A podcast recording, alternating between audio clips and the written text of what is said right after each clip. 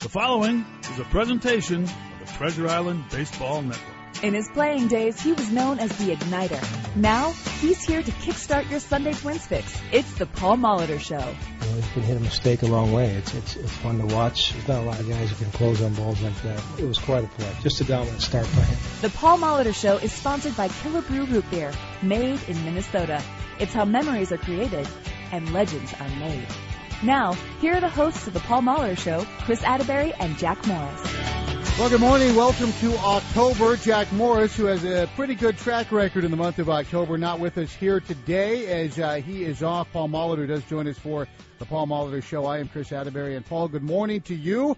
And uh, I'm gonna uh, you're you're joining us from a, a secret location. I'm just gonna tell everybody you're in the middle of running the marathon. How about that? yeah, I think it's gonna be a little busy downtown today between the marathon and uh, football, Twins game, last uh, regular season game. But no, uh, with the later start today, we're doing this via phone, which we haven't had to do too often for home games, but we'll make it work. Yeah, later start obviously because baseball wants every game to start at the exact same time. Now, no, no games are going to impact the playoffs this year, but that is kind of the rationale behind the the start time. Hey, speaking of marathons, I know you're a big biker, uh, and, and as an athlete, when your your professional career ends, people look for different outlets. Did you ever go the running route? Did you ever think, yeah, I should run 26 miles? Uh, to be honest, I used to think that that was something I was going to try to uh, cross off whatever list. I don't know what you'd call a bucket list because it's not really something that's fun. But um, I, I uh, you know, never really got into uh, pursuing that once I retired as a player. I think today I would have to walk rather than run, and it would take me about two and a half days. So probably never going to happen. yeah, I would say uh, 360 feet of running. That's probably enough uh, for all the Yeah. years you did that. Let's uh, kind of cover some uh, a few things we're going to cover today. Uh, we'll obviously talk a little bit about what's going on right now in your preparations for Tuesday. We'll take a little time to uh, to look back kind of at some of the, the fun moments we've had this year, and then we'll just kind of try to keep it light a little bit uh, here today. And I, I'm going to start with last night and Glenn Perkins and the way that all unfolded.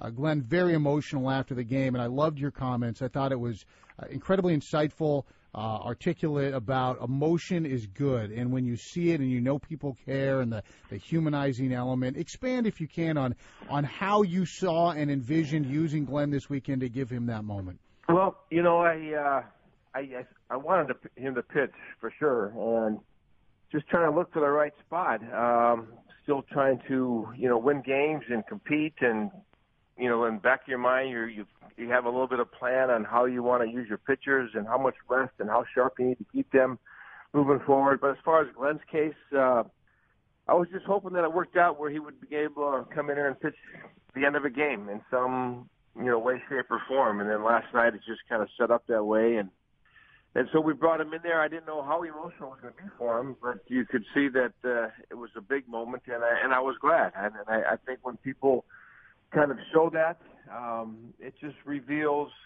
You know, like I, I talked about last night, uh, we're, we're not robots out there just trying to perform a task. There's emotion, there's feelings, there's family, there's uh, a lot of things that go through your mind as uh, as you go through different moments on the field. And last night we saw uh, a very transparent Glenn Perkins, and I thought it was really cool. Yeah, I couldn't agree with you more, Paul. And I think uh, another thing that came out of that, and, and we heard this from Glenn even during the celebration uh, over the course of the last week in Cleveland, was how much this team has meant to him, even though he hasn't been able to be a part of it the way he would have hoped to in terms of contributing on the field. And almost for a veteran guy who's been around longer than most of the guys uh, who, who are out there day to day, how much the, the energy and the togetherness has really even been an inspiration for a guy like Glenn.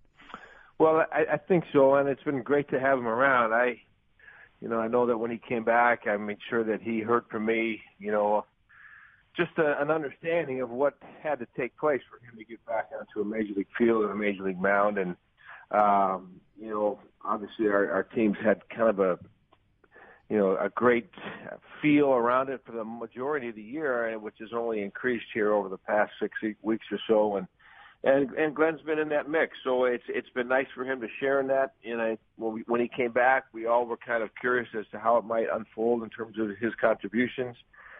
Just never really got a chance, or, or felt like it was the right thing to insert him into you know overly stressful situations. And I think we all thought that was the best way to move forward. But it's been great having around and being a part of this. That's for sure. Yeah, very neat night last uh, moment last night at Target Field. We're going to talk more about Miguel Sano when we come back, as well as kind of the uh, the mechanics of getting prepared for a game that uh, really flies in the face of what baseball's like for the other seven months, and that is a one and done type situation in the playoffs. All of that's next on your home for Twins baseball. Hey, Twins fans, I just want to thank you for tuning in and listening and supporting us all season long. You're listening to the Treasure Island Baseball Network.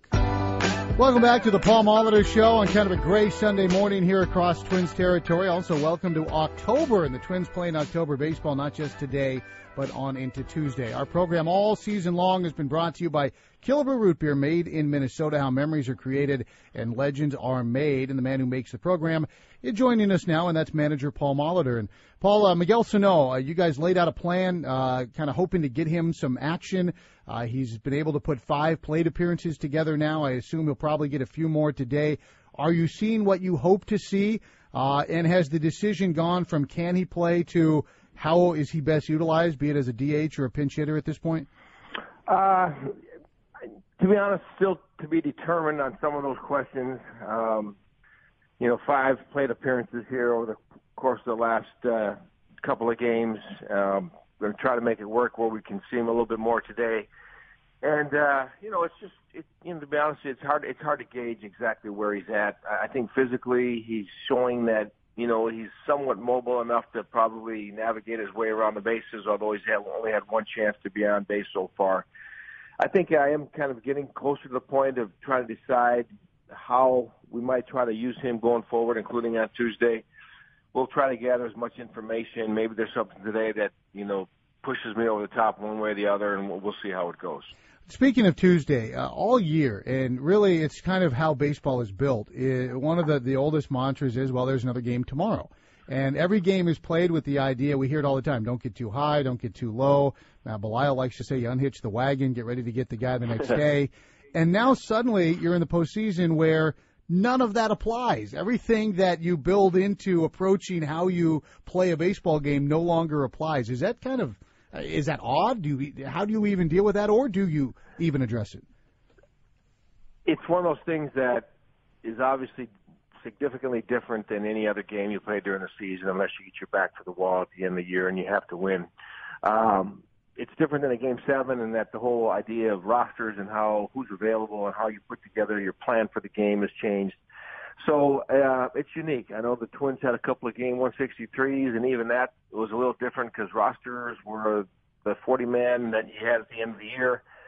So um, I don't know if there's a lot to really try to put on the table as far as addressing the players. Well, obviously we'll have we'll have a little bit of talk about some of the things surrounding the game and planning and things we want to be mindful of. But it's just it's very unique. So um, we have to kind of experience it to see how it goes. I'll tell you one thing though is that I, I feel really good about these guys and just how they are going about it. I, I think there's a looseness to it. I think that we're going to go in there and let it fly, and uh, it's going to be a lot of fun. I, I can't wait to get out there and, and get to that atmosphere and, and see how we play and see how we respond and uh, really, obviously, hoping it goes in our favor. I think there's a there's a really good shot if we get a good night from Ervin, then we're going to have to figure out a way to get this thing done. Now, you mentioned Ervin Santana, and, and I have to think that's a nice luxury to have to be able to hand a ball to a guy like that who's who's been there before. Your lineup is kind of, you know, they're, they're versatile. They can do a lot of different things. Is the biggest difference really how you manage pitching, how long you let guys go in a one game situation?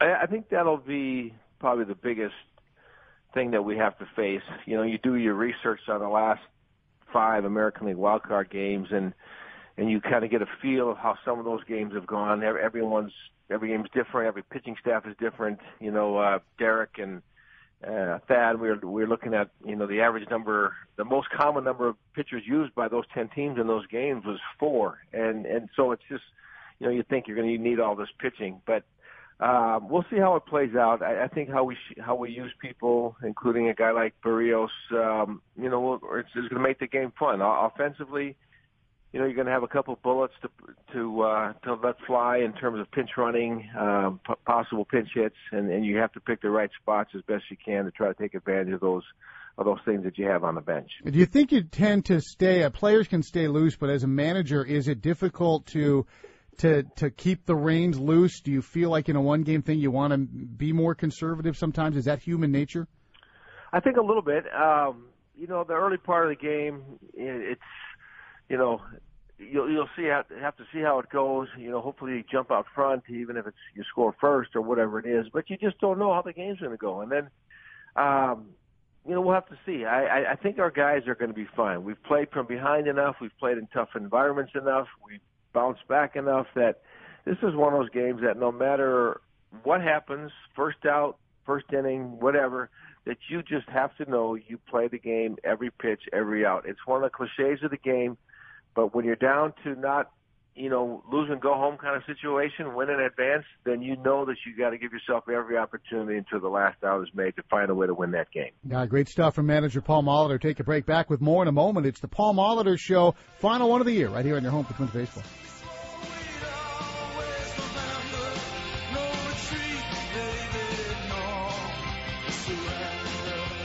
Hey, this is Miguel Sano. Thank you for listening the whole season long.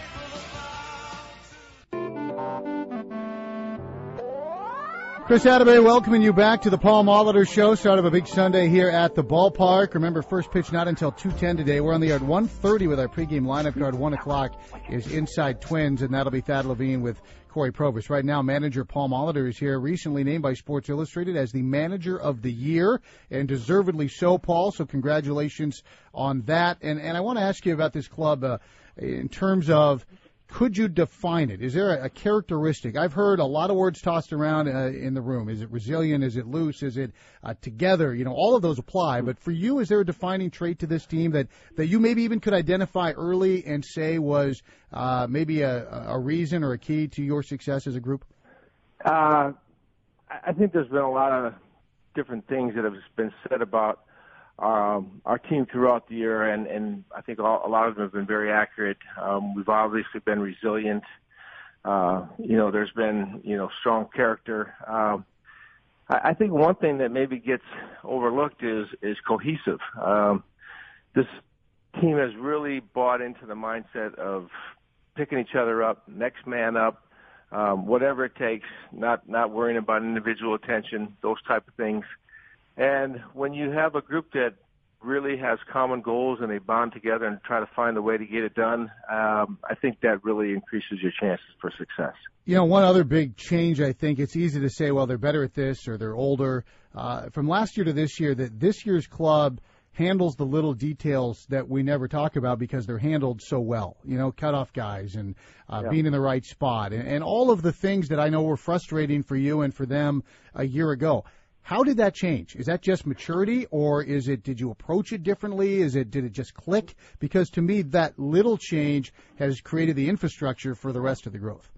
Well, um, I guess a couple of thoughts to that. You know, eh, for one, in the, in the eyes of a manager, you're never where you want to be in that regard.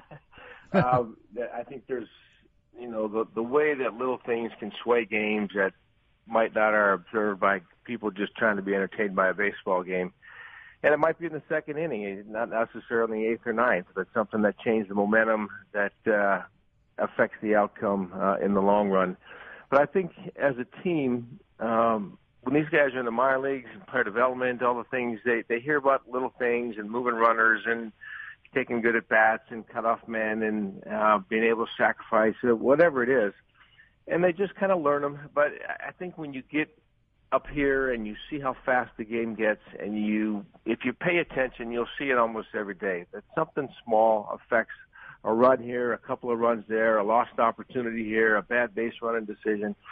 And it's just amazing how you get it gets reinforced and you get reaffirmed that yes those things matter. I the old cliche is uh if you want to co- accomplish something really really big you got to think really really small. And I, I think that applies to our game do you ever stop when you look down the dugout or out on the field or into the clubhouse and, and you've known the bulk of these guys since they were teenagers? I mean, since they were kids, literally since they were kids. Do you ever stop yeah. and, and marvel at the men they've grown into? Well, I, I I think that's part of the pleasure is, is that having been around a lot of these guys for a number of years uh, as they tried to, to climb the ladder and now have broken through, is that um, you know the the maturing that you see uh, not only in their professionalism and their craft and their talent, but just as men, uh, as they figure things out, the respect that they uh, have learned uh, that surrounds every aspect of the game, whether it's you know your coaches or your manager, or your teammates, or the opposing team, or the atmosphere, the fact that you get to put on the uniform every day. You know, as as you watch those things come along in these in these people, um, it's very gratifying, and, and to have a very small part in that, uh, I think I think that's what you know that's what fills you up probably more than anything is is, is watching these guys develop into men.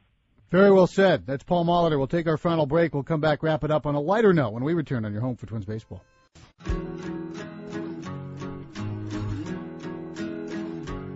Welcome back. It's the final segment of the Paul Molitor Show. And Paul, as we get into the final segment, just on behalf of Jack and Gino and the whole crew in here, we want to thank you for everything you do every Sunday with us. Managers have a lot on their plate. It, it cuts into uh, the sparse family time that we get. And not only do you always show up, you always show up smiling. And not only are you transparent and honest and insightful, but the thoughtfulness with which you take even the worst questions that we come up with uh, is much appreciated. And and we hope that uh, people understand exactly how how special it is to get to this sort of uh, window into what you're thinking on a weekly basis. Well, um, what can I say? That's very kind. I, I, I really enjoy the time that you and I and Jack get to spend talking about the Minnesota Twins um, and our great game and uh, you know, just as we wrap this down, um, you know, uh, just a big thank you for uh, Twins Nation out there and, and the support that we've had throughout the year. Uh, it's been incredible. I, I think just even these last couple of days to see the gratitude expressed by our fans, it, it goes both ways. We, we appreciate that. But as far as the show, thanks. You guys always make it easy for me. I have to be thankful. I got a major league manager's radio show. That's a pretty good gig. So, so thanks. Uh, well, I think it is a pretty good gig, and uh, I, I would echo those sentiments. So, in light of that, I'm going to ask you a few things to close that you can't think about because there's no possible amount of thought that could give you any uh, means of giving a, a better answer. We're just going to keep it completely lighthearted here. I'm going to put you on kind of a hot seat here for the last couple. Uh, right. Think about your staff as well as your players. Uh, best dresser, best dresser in that clubhouse. Uh, I'll, I'll, I'll go with uh, I'll go with Ervin. Okay, pretty good. Yeah. What about with you your know, coaches? I, I, there's, it's a lot of people on the on the wrong end of that question, but there's there's a few that are at the right end. So. Hey, if you know what, we got a bus right here. If you want to drive over some of the people on the wrong end, feel free. Yeah, there you go. Except I might be under that bus, so I, maybe that's not such a good idea. All right, if you needed to have one of your players babysit your kids, who are you entrusting with that duty? Kyle Gibson. Yeah, well, that's probably that's no brainer. That's a pretty good one. No offense to anybody yeah. else, but I think that's that's no. a quick answer right there. Funniest guy, funniest guy. You need somebody to give a toast. Maybe they're going to do a, a roast of Paul Molitor. Who are you going to go with? Oh man, uh, I would say Esco. Yeah, you can't go wrong with Esco on yeah, that. Yeah, and, and and and sometimes that he's not trying to be funny. He's just funny. So. Uh, you guys, you guys like to celebrate after wins as well. You should. Who's got the best dance moves, and maybe who's got the most secret dance moves that you wouldn't expect? Ah, man, you know uh, the dancing isn't quite like it was a couple of years ago. But I, I, uh, I don't know. I, I, I put, uh, I put Doze and Buck in there uh, for sure. Those are two that come to mind right out, right out of the chute. That's... Those, those, those is you know don't let him fool you. He, he with that country thing, he, he can he can he can do the other thing pretty good too. So, is there uh, when you look around those players, uh, you see future managers in that room? Uh, you know, don't don't really haven't given a lot of thought to who might uh, go that route. I mean, you know, the guys that are really are mindful about the game. Uh, uh, position wise, it's just hard to say who might unfold. I know people that can that will be able to be good coaches and have a good influence are some of those people that we brought in last winter. The you know, Belisle and Gimenez, you know, Castro. And In fact, the manager thing, you know, Castro sees the game pretty good. He's got the brain for it. I'll tell you that. Did you ever think when you were one of those players that you were a future manager? You know, I, I I didn't really think about it much. Every once in a while, when you get close to retiring, people ask you if you have any interest, and it might flash across, but you don't really start pondering until those opportunities come up. But uh, yeah, I don't know. It's uh, it took me a long time to get here, but it but it sure has been worthwhile. Worth it. Uh, worthwhile as far as the wait was concerned. Yeah, I think uh, worthwhile for all of us on the other end of it too. Sir, enjoy. We'll see you here at the ballpark a little bit later on. One to go, and then we get down to business in New York. Congratulations on what's been a fun ride and the continuation of that ride.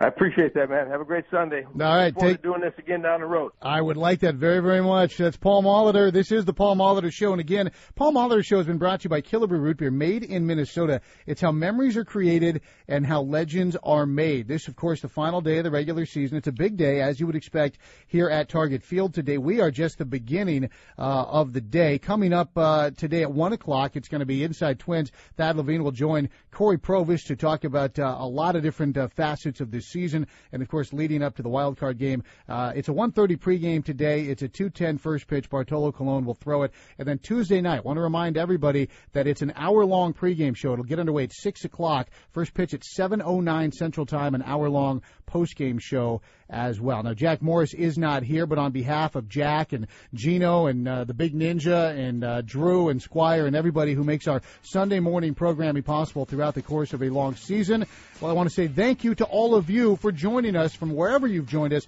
throughout the course of the last six to seven months. It's been our pleasure. We look for a lot more fun to come here in 2017 with the Minnesota Twins right here on your home for Twins Baseball.